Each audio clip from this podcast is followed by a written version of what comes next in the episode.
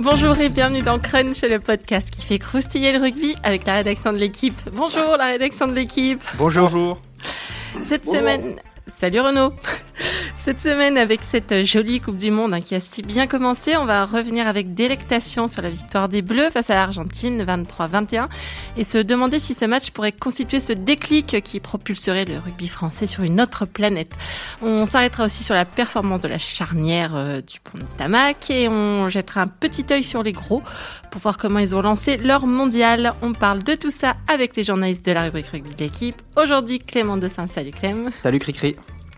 Thomas Perotto, salut Thomas. Salut Christelle. Et Renaud Bourrel en direct de Kumamoto au Japon. Salut Renaud. Salut. Eh bien, vous savez tout, alors c'est parti, flexion liée jeu. Avant de commencer, donc on retrouve notre carte postale euh, japonaise avec euh, toi, Renaud, qui, euh, qui est arrivé en, en train à, à Kumamoto euh, pour cause d'alerte typhon. Bon voyage, Renaud Ça se fait encore d'envoyer des cartes postales? Ah, Moi oui, mais bon, tu sais, moi j'ai 104 ans. Ah voilà, c'est ça. Bon voyage, euh, écoute, on, a, on a expérimenté le, le fameux euh, Shinkansen, là, le, le train à grande vitesse euh, japonais, et c'est vrai que c'était plutôt agréable. Pour vous donner un ordre d'idée, on a mis 5 heures, en gros, ouais, 5 heures pour faire 1300 km, ce qui est quand même, euh, ce qui est Mm. quand même euh, bah, je sais pas, je pense un petit record. Donc on a vu défiler les paysages à toute vitesse, hein. Ouais. dans quelque chose de- d'extrêmement confortable, pratique, enfin non, voilà. Euh, puis on est arrivé à Kumamoto, à peu près, je pense, en même temps que les Bleus ont, atterri. Alors, je serais tenté de vous dire que c'est une ville à taille humaine, euh, parce qu'il n'y a que 800 000 habitants. Mais bon, c'est quand même assez étendu. On est dans un petit quartier euh, plutôt très animé, avec des bars, des restos, euh, des cafés, et puis des grands centres commerciaux aussi. D'ailleurs, le- le- le- l'hôtel des Bleus est, est juché sur un centre commercial ou dans une galerie commerçante. Enfin, c'est c'est assez étonnant, voilà, c'est des paysans, euh, c'est euh, c'est- effervescent comme le Japon, c'est c'est agréable. Ouais, il y a un peu d'ambiance parce que les, les Bleus vont y rester un petit moment là pour le coup. hein. Les Bleus vont y rester, euh, ouais, effectivement, ils vont y rester un petit moment jusqu'à rallier Fukuoka, je crois, pour leur, leur match contre les États-Unis. Non, non, c'est, ils sont plutôt pas mal, pas mal lotis ici non plus. On est, on est au plein sud de la, de, de l'archipel. C'est, c'est, pas tout à fait un nouveau décor, hein, mais euh, parce que euh, tout est assez euh, quand même uniforme en termes de paysage. Pour le moment, dans ce qu'on a vu, hein, je me permettrai Mm. pas de juger le Japon dans son ensemble. Là, on avait encore un peu, un peu comme à Fuji des des reliefs très, très arborés, très verts, absolument pas secs. Ou, euh, donc euh, voilà, quelques, quelques rivières et lacs, mais, euh, mais c'est très beau. Et t'as as pu voir les Bleus ou pas encore? Alors on en a croisé quelques, quelques-uns ce soir à leur hôtel à l'occasion d'une conférence de presse. À peu près aussi détendu que, que, que juste après le match, peut-être même plus d'ailleurs, parce qu'ils ont quand même eu 48 heures euh, parfaitement off. Certains, euh, certains sont allés dîner, euh, manger dans un restaurant de viande, histoire de changer de la, de la cantine de l'hôtel, hein, qui est de qualité malgré tout, hein, on va pas les plaindre non plus. Puis ils sont allés faire un peu de shopping, ils se sont baladés dans Tokyo, enfin vraiment ils ont pu débrayer, débrayer un peu. Ils ont eu quand même des, des entretiens individuels euh, ce matin, ce qui veut dire dans la nuit pour vous, hein, pendant que vous dormiez bien profondément, bah, eux ils se faisaient engueuler ou alors féliciter. Et puis le, dans, dans le truc un peu pas trop marrant, c'est euh, mais qui a été quand même, euh, enfin un peu un, un peu d'émotion on va dire, c'est le départ de Wesley Fofana, donc blessé à une cuisse, Hmm. euh, qui a quitté qui a quitté ses partenaires. Ils lui ont vraisemblablement, d'après ce qu'on nous a raconté, diffusé un petit un petit clip, une vidéo hommage à sa carrière, parce qu'il avait annoncé qu'après la Coupe du Monde, bah, il mettrait un terme à son à son, à son mandat d'international. Les joueurs lui ont offert un maillot euh, signé, le staff apparemment a eu une petite attention aussi. Voilà, Hmm. voilà pour ce qui s'est passé euh, dans, cette, euh, dans cette journée nippone. Eh bien, merci beaucoup. On va pouvoir passer au premier thème. Clem, il me semble Ma grand-mère a jamais reçu une carte postale aussi longue. Hein. Ici, il fait beau, tout va bien, on s'amuse beaucoup. Je me bien et bien. Clem, tu l'avais, il me semble, un sous-entendu vaguement la semaine dernière. euh, France-Argentine était le match le plus important de l'équipe de France de, de ces quatre dernières années. J'ai Mais, jamais dit ça. Mais on n'a pas regretté hein, de mettre euh, le réveil. Samedi, les Bleus, c'était la Miricorée. Euh, ils nous ont donné un, régal de petit déjeuner, 23 à la mi-temps. Et puis, pof, la tartine qui tombe, qui tombe, 20, 10, 20, 15, 20, 18, 20, 21. Ah, 23, 21. Oh, pénalité pour les Pumas. Mais la tartine est finalement tombée du bon côté. Et euh, les, les, fantômes de France-Galles le match, hein, pas elle là, elle là. Euh, les fantômes de France Galles se sont, se sont envolés. Du coup, euh, la Coupe du Monde qu'on craignait presque finie avant de commencer est fort bien lancée, avec un match gagné avec du beau rugby en première mi-temps et du beau mental en deuxième mi-temps, euh, on peut dire. Renaud, cette victoire, elle peut servir de déclic à ce, groupe. Toi qui es sur place, t'as as senti qu'un truc se passait? En tout cas, j'ai senti euh, à la fin du match, comment dire, des, joueurs euh, un peu soulagés, heureux, mais pas du tout dans le triomphalisme, très, très conscients de la partition qu'ils avaient livrée et euh, déterminés à rester sur la même, la même dynamique. Donc ça, c'était ça, c'était vraiment plutôt positif dans, dans les discours d'après-match. Thomas, ce, succès là, quelle, quelle, quelle valeur toi tu, tu lui donnes? Un, déclic, je, je sais pas, mais en tout cas, je pense que sur le plan de la confiance, ça va leur permettre de, passer ces dix jours-là sans match euh, assez sereinement, parce qu'en cas de défaite, ça aurait été, je pense, très compliqué de tenir jusqu'au match face aux États-Unis en se disant que, bah voilà, le, match le plus important de, ce mondial, ils l'avaient perdu. Aujourd'hui, ils sont quand même sur de bonnes bases pour, pour se qualifier. En tout cas, ils ont, ils ont pris une option. Donc, de ce point de vue-là, je pense que ça va leur faire du bien. Après, euh, je suis pas sûr qu'il faille accorder une grande, grande importance à ce succès parce que on peut difficilement dire que la, partition elle a été euh, parfaitement accomplie quoi. Il y a eu une bonne première mi-temps certes, mais parce que les Argentins ont complètement déjoué, moi je trouve, en première période. Et en deuxième période, euh, l'édifice euh, français s'est un petit peu un petit peu effondré. Heureusement, ça passe à la fin. de, de, là à avoir beaucoup de points positifs, je, je suis pas sûr. Clément, tu es d'accord? Ouais, oui, oui, oui. le il y a le contenant et le contenu quoi. Euh, le contenant c'est la victoire et c'est tout ce qu'on retiendra parce que bah, elle était, on, l'a dit et répété, elle était primordiale pour continuer à croire à, un destin dans cette Coupe du Monde. Attention, c'est pas, c'est juste une option. Moi, je me méfie euh, beaucoup du match euh, Argentine-Angleterre de la, du 5 octobre parce que si jamais les Argentins venaient à, à battre l'Angleterre, eh bien, on pourrait s'acheminer vers un cas d'égalité à 3. Bon, après, les bonus vont être primordiaux dans cette poule, donc il faudra faire le plein contre, le, contre les États-Unis et les Tonga. Mais bon, ça, c'est évidemment l'énorme point positif, c'est cette victoire. Après, dans le contenu, il y a énormément de, de choses à redire. Euh, J'en parlais un peu avec Alex ce matin. Apparemment, il, a revu en détail la première mi-temps. Même cette première mi-temps aboutie euh, sur le niveau du score. En fait, euh, les Bleus l'ont tellement dominé qu'ils auraient dû euh, se mettre encore plus à l'abri. Ils ont laissé passer d'autres occasions de, marquer des points qui, auraient pu leur permettre d'être vraiment tranquilles. Si tant est que cette équipe de France puisse être tranquille un jour, même avec 30 points d'avance. Et, la seconde mi-temps, elle, laisse apparaître un manque de maîtrise stratégique et technique un peu inquiétant, quoi. C'est-à-dire qu'on est incapable de, alors que ça a été un gros point fort depuis euh, depuis cet été, on est incapable de sortir de notre camp proprement, notamment. Il y a Dupont qui trouve pas euh, plusieurs touches, qui, qui permettent au, au, Puma de nous maintenir sous pression. Donc il y a beaucoup beaucoup de choses à revoir. Mais bon, tu peux pas faire la fine bouche quand euh, il y a six mois tu pensais que cette équipe de France là, elle allait droit au casse-pipe sur ce match, elle l'a gagné, donc bravo à elle et, et, et ça elle s'est acheté, euh, ouais, elle s'est acheté de la bonne humeur, de la sérénité et un avenir tout simplement quoi. Mmh. A quand même dit on n'est pas si loin des meilleures nations lui. Il est plus optimiste que, que vous. Euh, il a dit ça, il a dit d'autres choses aussi quand même et c'était un peu nuancé quand même son son. Non mais après, enfin. Au moins, il est cohérent par rapport à tout son passage en équipe de France. Il disait déjà ça. C'est pas faux.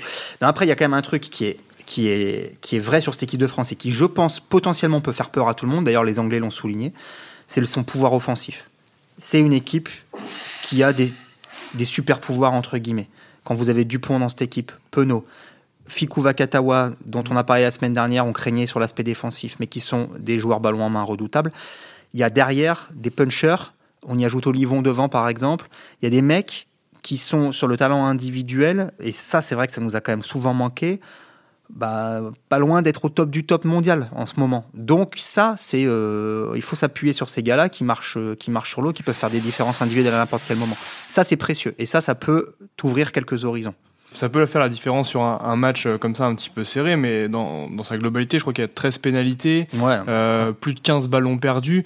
Enfin, une équipe qui, qui, souhaite aller très loin dans une compétition, elle peut pas perdre le fil comme ça d'une rencontre, quoi. C'est pas, c'est pas normal. On peut déjà, on peut d'ores et déjà parler de quart de finale, tu crois, Renaud, ou il faut raison garder? Euh, Franchement, là, si, si vous visez pas un quart de finale après avoir battu un concurrent direct à la qualification, bon il faut, faut, faut, arrêter le rugby. Euh, non, non. ce, qui est, inquiétant, c'est effectivement c'est euh, cette indiscipline qui, qui, pas gommée. C'est euh, la catastrophe en conquête, notamment en touche où, à aucun moment cette équipe de France arrive à gêner ses adversaires et lui permet bah, de confisquer le ballon comme l'ont fait les, les Argentins. En revanche, l'enseignement de ce match contre l'Argentine, c'est le fait que justement, malgré cette deuxième mi-temps, il ne se soit pas effondré, le fait que euh, Vamina, après avoir été euh, sanctionné, récupère le ballon, qui conduit au drop de Lopez, qui vous donne quasiment la, gagne, alors que Lopez avait loupé, je me souviens, face à l'Australie, mmh, le but de la victoire. Enfin, à un moment, ce sont des choses. Et puis cette équipe, elle a montré euh, une envie et un, et un, enthousiasme, une confiance en elle que finalement on lui avait pas vu depuis très longtemps parce que elle semble adhérer au projet de, jeu qui est, mis en place par, euh, par Galtier, qu'elle a confiance en ses moyens parce que euh, sa préparation a été euh, de très haut niveau. Donc oui, aujourd'hui, elle vise le quart de finale et elle va, elle va passer en quart de finale. Alors, en 2011, j'étais en Nouvelle-Zélande et j'ai vu l'équipe de France perdre contre les Tonga. je m'avance un petit peu, mais, mais, j'ose croire que justement de ce passé, euh, de ce passé restera euh, quelque chose. Guillaume Guirado, il était en Nouvelle-Zélande à l'époque, donc euh, je crois qu'il a, il a, il a actionné les bons leviers pour préparer l'Argentine. Louis Picamol était, était en Nouvelle-Zélande aussi. Je pense qu'ils sauront faire la même chose sur les, les, les, les 10 jours à suivre et juste, je termine. Euh, je crois qu'il y, a, eu quelque chose qui a été inoculé par le, nouveau staff avec Galtier. C'est aussi une sorte de euh, comment dire, une sorte de sévérité. Voilà, c'est-à-dire que ils savent relâcher la bride, mais ils savent aussi quand est-ce qu'il faut serrer, euh, serrer la vis et reconditionner tout le monde vers un objectif et se reconcentrer sur le travail et l'essentiel. À partir de demain, ils, rebasculent dans des, blocs de gros entraînements et donc ça va les concerner euh, immédiatement. Oui, ça, Ce qui n'empêche que cette équipe de France part de loin et qu'aujourd'hui on ne peut pas dire que ce sont euh, les All Blacks ou les Anglais, mais voilà, il y a des enseignements à tirer de l'Argentine et euh, viser le quart de finale, c'est juste normal après ce match-là. Ce qui est, je trouve, positif, c'est le, c'est le côté pas inhibé du tout de cette équipe de France qui, alors, elle a vécu, elle est de mémoire 4-5 minutes un peu délicate en début de match, mais tout de suite après, elle a, elle a été capable de, d'entrer très très fort dans cette rencontre, du, dans sa compétition. Alors, je me méfie juste d'un truc, c'est que peut-être que c'était d'autant plus facile qu'elle avait un statut d'outsider sur ce match-là, que va falloir voir si maintenant qu'elle a gagné ce match-là, elle est, elle, elle aborde pas les deux suivants où là, elle sera euh, largement favorite face à deux petits entre guillemets, avec euh, voilà d'autres questions dans la tête et tout. Il va vraiment falloir qu'elle qu'elle soit, euh, notamment sa charnière, on en reparlera après, mais à l'image de ce match-là, euh, conquérante, enthousiasmante, enfin qui, qui, se lâche, quoi, qui lâche les chevaux et, euh, et qui s'éclate sur le terrain. Parce qu'il n'y a que comme ça qu'elle qu'elle va s'en tirer, je pense, cette équipe de France. Après, on, on peut, on peut s'en tirer des plans sur la comète. Si on se projette vers, vers ce quart de finale qui, effectivement, maintenant doit, selon toute logique, doit être atteint, encore une fois, on, se méfiera du match euh, Angleterre-Argentine. D'ailleurs, un truc, si les Anglais battent les Argentins ce week-end-là et que nous, on, a fait le plein, on peut être qualifié. C'est possible qu'on soit qualifié avant même de jouer les Anglais. Donc ça, ce serait le confort, euh, ce serait un, immense confort parce que ça permettrait aussi une gestion de l'effectif en vue du quart de finale. Enfin bon, bref. Mais rappelons-le quand même, ça c'est le c'est l'instant cul bordé de nouilles de, cette équipe de France. Certes, il y avait un tirage euh, absolument épouvantable en poule, mais si on va en quart, on croisera avec Galles ou Australie, vraisemblablement, puisque je dis pas que ce sera facile, mais c'est toujours mieux que de croiser avec les Golgoths sud-africains ou les, ou les magiciens néo-zélandais. Donc, potentiellement, encore une fois, attention, hein, avec toutes les, toutes les prudences d'usage, mais potentiellement, sur, euh, sur un énorme malentendu, mais qui pourrait arriver, on peut se retrouver avec une équipe de France en demi-finale de Coupe du Monde. Je veux dire, il y a un an. Euh, enfin, l'Australie L'Australie qui a battu les Fidji, elle est pas marrante. Hein. non, elle est pas marrante et les Pays de Galles qui vient de s'amuser contre la Géorgie non plus. Mais, mais je pense que sur le papier, puis on verra ce qui va se passer d'ici là. Peut-être que tu vas en continuer à gagner en confiance, on verra. Hein. Mais attention, hein, tout ça évidemment, on prend des pincettes. Mais ce que je veux dire, c'est que sur le papier, ça, semble moins euh, compliqué que, euh, même si les Gallois ne refusent pas beaucoup ces derniers temps, mais ça semble moins compliqué que, que de croiser avec l'Afrique du Sud ou la Nouvelle-Zélande. Bref, encore une fois, je pense qu'on est encore extrêmement loin du top 4, euh, 5 mondial, sur ce qu'on a vu notamment ce week-end et notamment sur, on en parlera après, sur Nouvelle-Zélande, Afrique du Sud. Mais bon, il y a quand même des. Voilà, il y, a de quoi sourire, quoi, aujourd'hui. On, aurait très bien pu faire ce podcast en disant bon, bah, la Coupe du Monde, elle est terminée, elle l'est pas. Et, et, on, a, on a envie de voir ce qui va se passer par la suite, quoi. D'ailleurs, on l'aurait pas fait. C'est vrai, je crois qu'on aurait, on aurait arrêté tout de suite. Juste Renaud, tu t'en parlais un peu, mais pour gérer cette longue période sans match, il ne rejoue que le, 2 octobre là, puis un enchaînement de deux rencontres en quatre jours. Euh, tu sais déjà un peu comment ils vont gérer ça, euh, le, staff? Alors, il va y avoir deux, deux, euh, deux jours d'entraînement assez, assez intensifs, vraiment, vraiment solides. Un jeudi laissé de repos, puis deux nouveaux jours, euh, deux nouveaux jours euh, bien, bien, bien costauds avant la montée vers le, vers le, vers le second match contre les États-Unis. Vraisemblablement, les joueurs devraient être informés rapidement des deux équipes qui, euh, qui affronteront et les États-Unis puis les Tonga. Alors évidemment, s'il y a des blessés, il y aura des évolutions. Mais c'était, de ce que j'ai compris, la, la stratégie euh, encore euh, jusqu'aujourd'hui. Et Renaud, toi, tu penses quoi Qu'il faut euh, faire genre deux équipes un peu mixtes? Deux équipes à prime ou qu'il faut alors alors alors tu n'es pas sans savoir que moi je, ne suis pas entraîneur hein. mais j'ai un avis sur tout comme bah ouais. donc je vais partager non, la, logique selon moi ce serait quand même de par rapport à ce qu'ont montré les Tonga face aux Anglais on les imagine pour le moment peut-être un peu au-dessus des, Américains, même s'il faut se méfier, je pense, de, notamment de, la, condition, euh, la condition athlétique des Américains, parce que mm. là, là-dessus, il n'y a pas de. Voilà. Euh, ils ont moins une culture rugby, mais par contre, euh, la culture sportive, ils l'ont. Je, pense que je mettrais, on dirait, l'équipe de réserve face aux États-Unis pour remettre une équipe un peu plus type face au Tonga, où il faudra absolument prendre des bonus et puis euh, derrière, euh, et puis derrière le choc contre l'Angleterre avec une équipe relativement similaire. T'auras que six jours entre les deux, mais bon, ça reste. Euh, enfin, c'est, ce sont des rythmes auxquels ces, ces joueurs ont, l'habitude.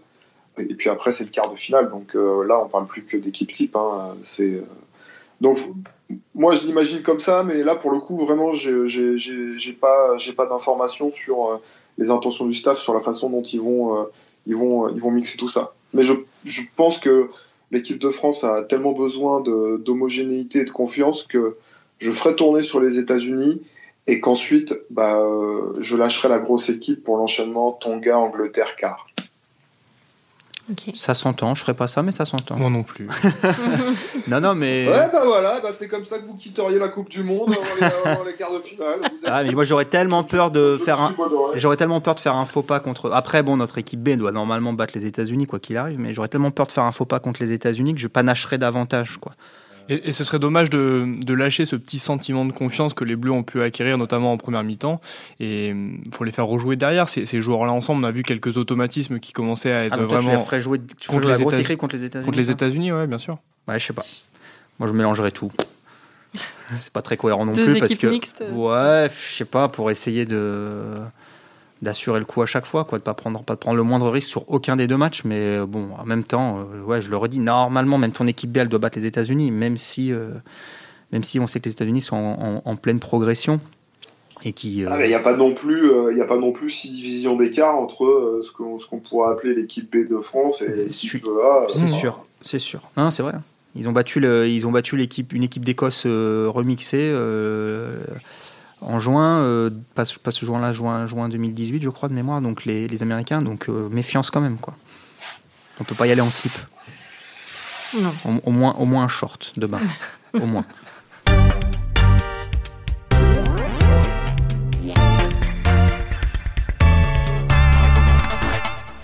Pour entrer un petit peu plus dans le détail, euh, France-Argentine a permis de voir la, la charnière Dupont-Ntamak. Elle t'a convaincu, Thomas Toi, cette, euh, cette charnière, c'est la charnière du futur Oui, oui, bah, et surtout que la, semaine dernière, ici même, on parlait de Romain Ntamak. On avait un petit peu peur euh, pour ses performances face au perche et en défense. Il a 10 plaquages, 0 manqué. Il commence par un 4 sur 4 euh, dans ses tirs au but. Donc il a vraiment répondu présent. Et surtout, moi, ce qui m'a impressionné, c'est sa sérénité. Il, a abordé ce match. Enfin, je sais pas s'il l'a abordé comme si c'était un Toulouse-Agen ou Toulouse-Brive. Mais en tout cas, il a. Est-ce qu'il n'y avait pas du mépris dans, dans non, cette non, comparaison Un poil.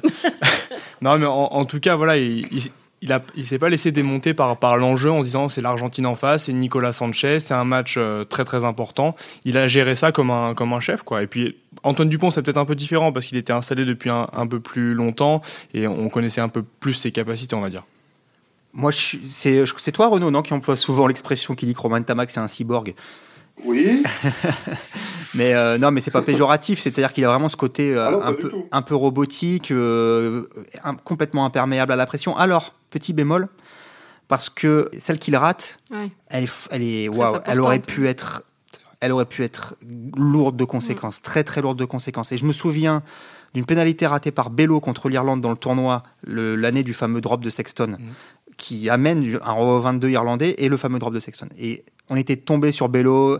S'il passe cette pénalité, le match est plié, blablabla. Bla bla. Là, si Boffelli passe la pénalité derrière, on serait tombé sur Ntamak. Ok, il a été parfait pendant, enfin parfait, et en tout cas excellent pendant 75 minutes, imperméable à la pression. Et malgré tout, celle-là, la plus importante, elle est partie en cacahuète complet et là peut-être qu'il a été rattrapé un peu par la pression. Donc bon. Oui, parce qu'il en avait passé des plus compliqués. Avant, euh... il, a fait, il fait un 4 sur 4 mmh. avec deux transformations en coin qui en valent coin. extrêmement cher quand tu vois le résultat final, ce que Sanchez n'a pas réussi à faire lui. Et celle-ci, elle est un peu moins difficile, elle est excentrée, mais elle est sur son bon pied et elle doit donner 4 points, euh, pardon, euh, 5 points d'avance au bleu à ce moment-là du match. Autant dire que c'est quasiment plié, quoi, et il la rate. Donc, malgré tout, on a senti qu'à ce moment-là, il était rattrapé peut-être par une petite forme de pression. J'ai pas réussi à revoir vraiment sur les images, mais j'ai l'impression qu'il discute un petit moment. Alors, je sais pas s'il discutait avec son capitaine ou avec Lopez, mais à ce moment-là, je crois qu'il ouais. Est-ce que ça a pas pu le perturber un, un tout petit peu, Renaud? Est-ce que tu as eu des échos là-dessus? Est-ce que c'était, il était défini comme buteur et même si Lopez rentrait, c'était lui qui allait, qui allait buter? Il y a une petite incompréhension, j'ai l'impression à ce moment-là. Euh, J'en ai aucune idée, mais en tout cas, ce qui est sûr, c'est que. Euh, tu étais au match, Renaud alors, je, je suis pas resté tout le temps. parce que il n'y avait pas assez de suspense. C'était trop dur à encaisser. Non, mais je vous écoute, euh, je vous écoute avec attention, m'expliquer que vous savez s'il avait eu la pression ou pas. Je, je suis. Euh... Ah, tu sais Sincèrement, les deux là, la charnière, c'est un truc assez, euh, assez étonnant quand, quand, on, quand on, les, on est à leur contact. C'est qu'effectivement, enfin, ils sont, ils sont habillés de plumes de canard, quoi. Ça, ça glisse sur eux euh, de manière euh, tout à fait, euh, tout à fait bluffante.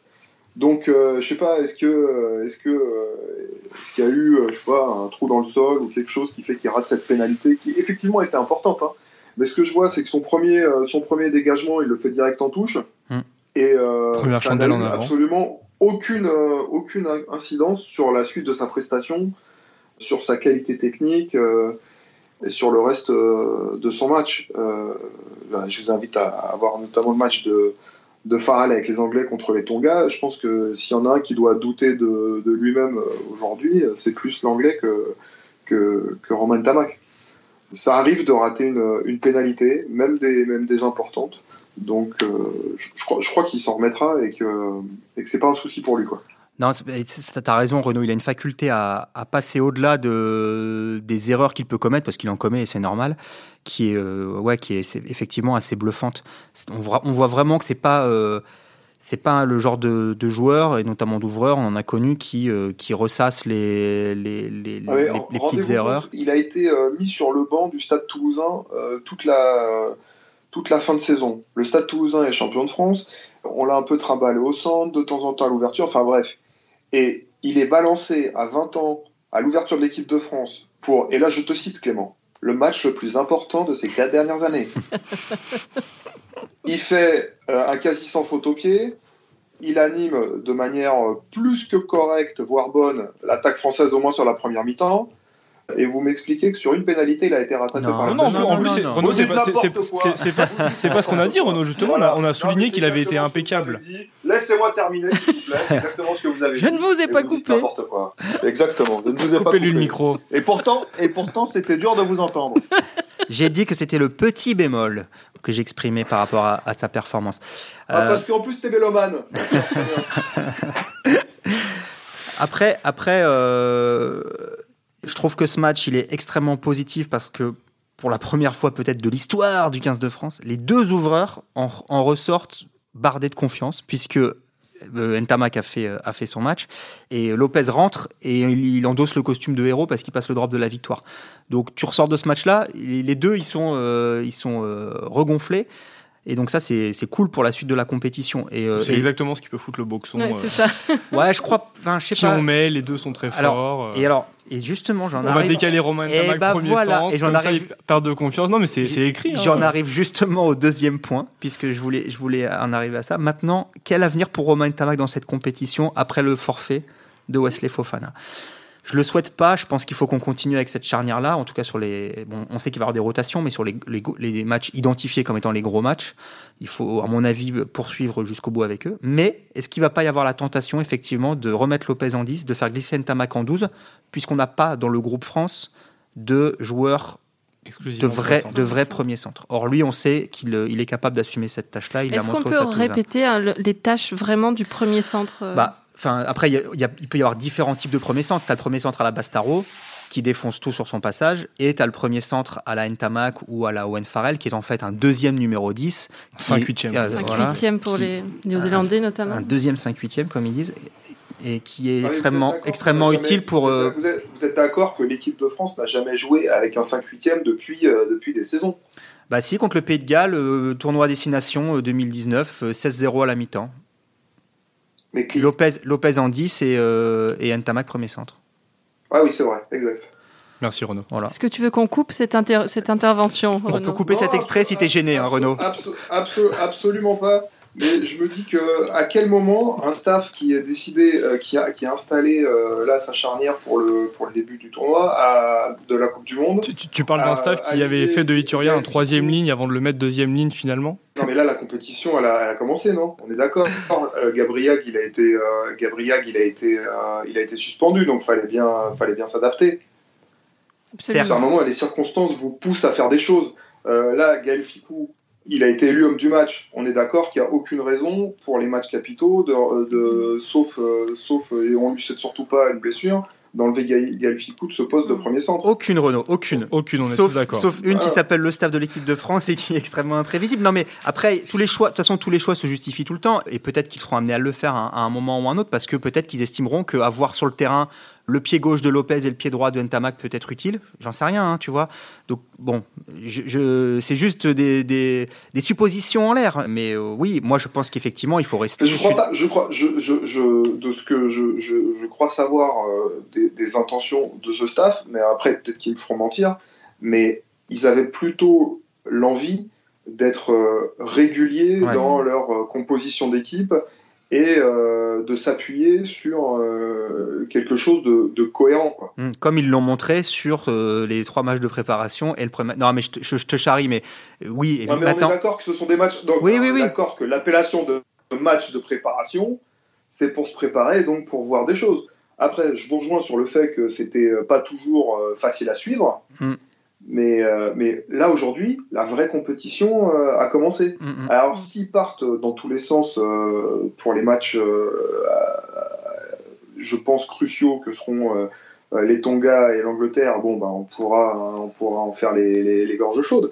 Mais euh, pour le moment, il ne faut pas leur prêter des intentions euh, qui, qui- qui ne semblent pas être les leurs au départ. Quoi. Moi, ce que je veux juste dire, c'est que voilà, je, je l'espère, mais je suis pas aujourd'hui certain, de par l'historique récent de, cette équipe de France, que euh, on, va s'abonner pour euh, les quatre prochains matchs ou, la fin de la compétition à cette charnière-là, même si je pense qu'effectivement il faut le faire. Elle a, elle a, voilà, montré son, talent, son enthousiasme et, euh, et, et comme on l'a dit, sa résistance à la pression. On verra ça. Avant de vous laisser aller vous coucher pour l'un, travailler pour les autres, ou réciproquement d'ailleurs, un petit mot des, des gros, les Blacks, les Bocs, les Wallabies, les Anglais, les Irlandais. Il y a une, une équipe qui vous a plu euh, particulièrement, messieurs euh, Je sais pas, Thomas? Bah, les, Néo-Zélandais en premier lieu, parce que c'était sûrement le plus gros match de, ce premier tour, Nouvelle-Zélande, Afrique du, Sud.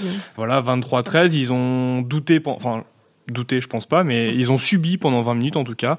Puis ils ont eu deux ballons, ils ont marqué deux essais, ils ont plié le match et, voilà quoi. Enfin, c'est l'équipe de Nouvelle-Zélande. On, on, sait qu'elle est, qu'elle est capable de faire des, des, grands matchs comme ça, d'assumer la, la, pression les, et les responsabilités. Et deuxièmement, l'Irlande, je dirais, euh, qui a fait pareil une, une bonne première mi-temps. Et puis après, le, le, score était fait, il y a eu la pluie, les Écossais ne jouaient plus, donc. Euh, L'Irlande, comme d'habitude, a tranquillement géré. Elle a récité sa partition. Et en plus, on avait Sexton qui était un peu sur, euh, sur une jambe. Donc, euh, même sans avoir des individualités particulièrement fortes sur ce match, l'Irlande a fait une, une bonne impression, selon moi. Irlande-Écosse 27 à 3. Un, enfin, un peu paradoxalement, je pense que je, maintiens quand même ce que je disais sur l'Afrique du Sud. Je, même si cette défaite euh, est arrivé, je pense que je, leur vois bien toujours un destin de finaliste et pourquoi pas de, champion du monde. Je pense qu'ils vont. Il y, a une forte probabilité, à mon, à mon sens, qu'on retrouve cette, cette affiche-là en finale de la Coupe du Monde. Ils ont quand même bousculé les, les Blacks dans des proportions, euh, notamment physiquement au début, euh, qui étaient assez, euh, assez impressionnantes. Ils ont été capables de revenir dans le match, même si après, à la fin, ils, ils, laissent échapper le truc. Mais bon, il, reste, je trouve, très, très, ouais, très impressionnant, très fort. Après, oui, bon, bah voilà, les, deux équipes qu'a cité Thomas qui vont avoir un peu finalement une comment dire un, parcours identique à distance, c'est-à-dire que là maintenant on, se détend, on gère, on peut refaire euh, peut-être un, gros rappel physique euh, en, en, perspective du quart de finale puisque ces deux équipes sont en quart de finale déjà, vu la faiblesse de leur poule. Attention, l'Italie est première de son groupe, euh, Clément. oui, tu m'amuses, Thomas, merci. Après, après ce match fabuleux contre la Namibie, oh la purge, le plus mauvais match du week-end, certainement. Ça t'a rappelé le top 14 oh, Ouais, c'était dur de se lever un dimanche matin à 7h15 euh, ou 6h45, je sais plus pour voir ça, mais euh, non, c'était pas terrible. Et puis les Gallois, quand même, bon, l'adversité était un peu plus faible contre la Géorgie, mais, mais ils marquent trois essais en première main ou presque en première mi-temps. On sent qu'ils sont euh, hyper, euh, enfin hyper affûté, hyper présent, hyper comme on les connaît, très précis, euh, malgré le, départ de Rob Olé qui avait dû parier 1,50€ sur je ne sais quoi, sur, sur un cheval de course et qui a du coup bah, s'est retrouvé à la maison. Renaud, je sais pas si toi tu as, eu, as eu le temps de, de, voir un peu les autres matchs. Je sais pas si pareil, si les Français en parlent. moi je rejoins, moi je rejoins Clément sur l'Afrique du Sud. Parce que tu hais la Nouvelle-Zélande aussi.